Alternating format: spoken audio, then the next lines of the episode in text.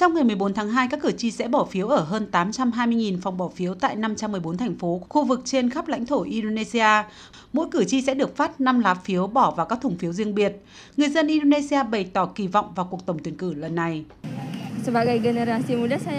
Là thế hệ trẻ, tôi hy vọng bất kỳ ai là tổng thống đều có trái tim nhiệt huyết, trách nhiệm và kiên định với quyết sách của mình. Tổng thống mới cần đảm bảo công bằng đối với tất cả người dân.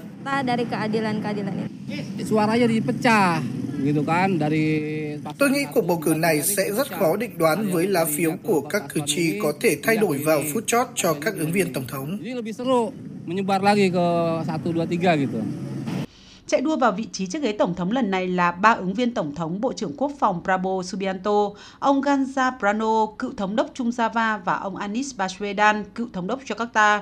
Kết quả hai cuộc thăm dò dư luận mới nhất cho thấy cặp ứng viên tổng thống Prabowo Subianto và ứng viên phó tổng thống Gibran Rakabuming, con trai cả của đương kim tổng thống Jokowi, dẫn đầu với tỷ lệ ủng hộ trên 50%.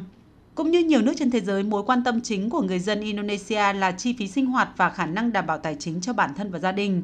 Ngoài ra, các cử tri cũng quan tâm nhiều đến vấn đề nhân quyền, dân chủ, việc làm trong cuộc bỏ phiếu lần này.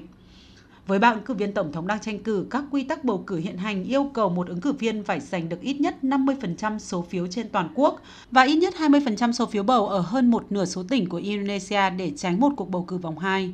Các cuộc khảo sát trước thềm bầu cử cho thấy ứng cử viên Prabowo Subianto và người đồng hành Gibran có thể sẽ giành chiến thắng trong vòng đầu tiên.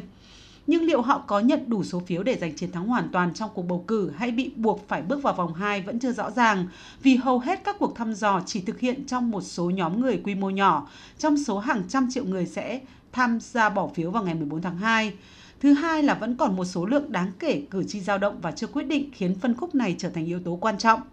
Nhận định với phóng viên Đài Tiếng nói Việt Nam thường trú tại Indonesia, chuyên gia Indonesia Vera Maila Andjaya thuộc Viện Nghiên cứu các vấn đề Đông Nam Á cho biết. Theo tôi nghĩ có khả năng diễn ra bỏ phiếu vòng 2, khi đó hai ứng cử viên Ganjar và Ani có thể sẽ liên minh cùng nhau và gây khó khăn cho ứng cử viên Prabowo.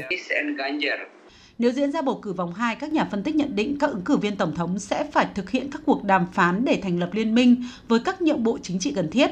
Dự kiến Ủy ban Tổng tuyển cử Indonesia sẽ chính thức công bố kết quả vào ngày 20 tháng 3 năm 2024.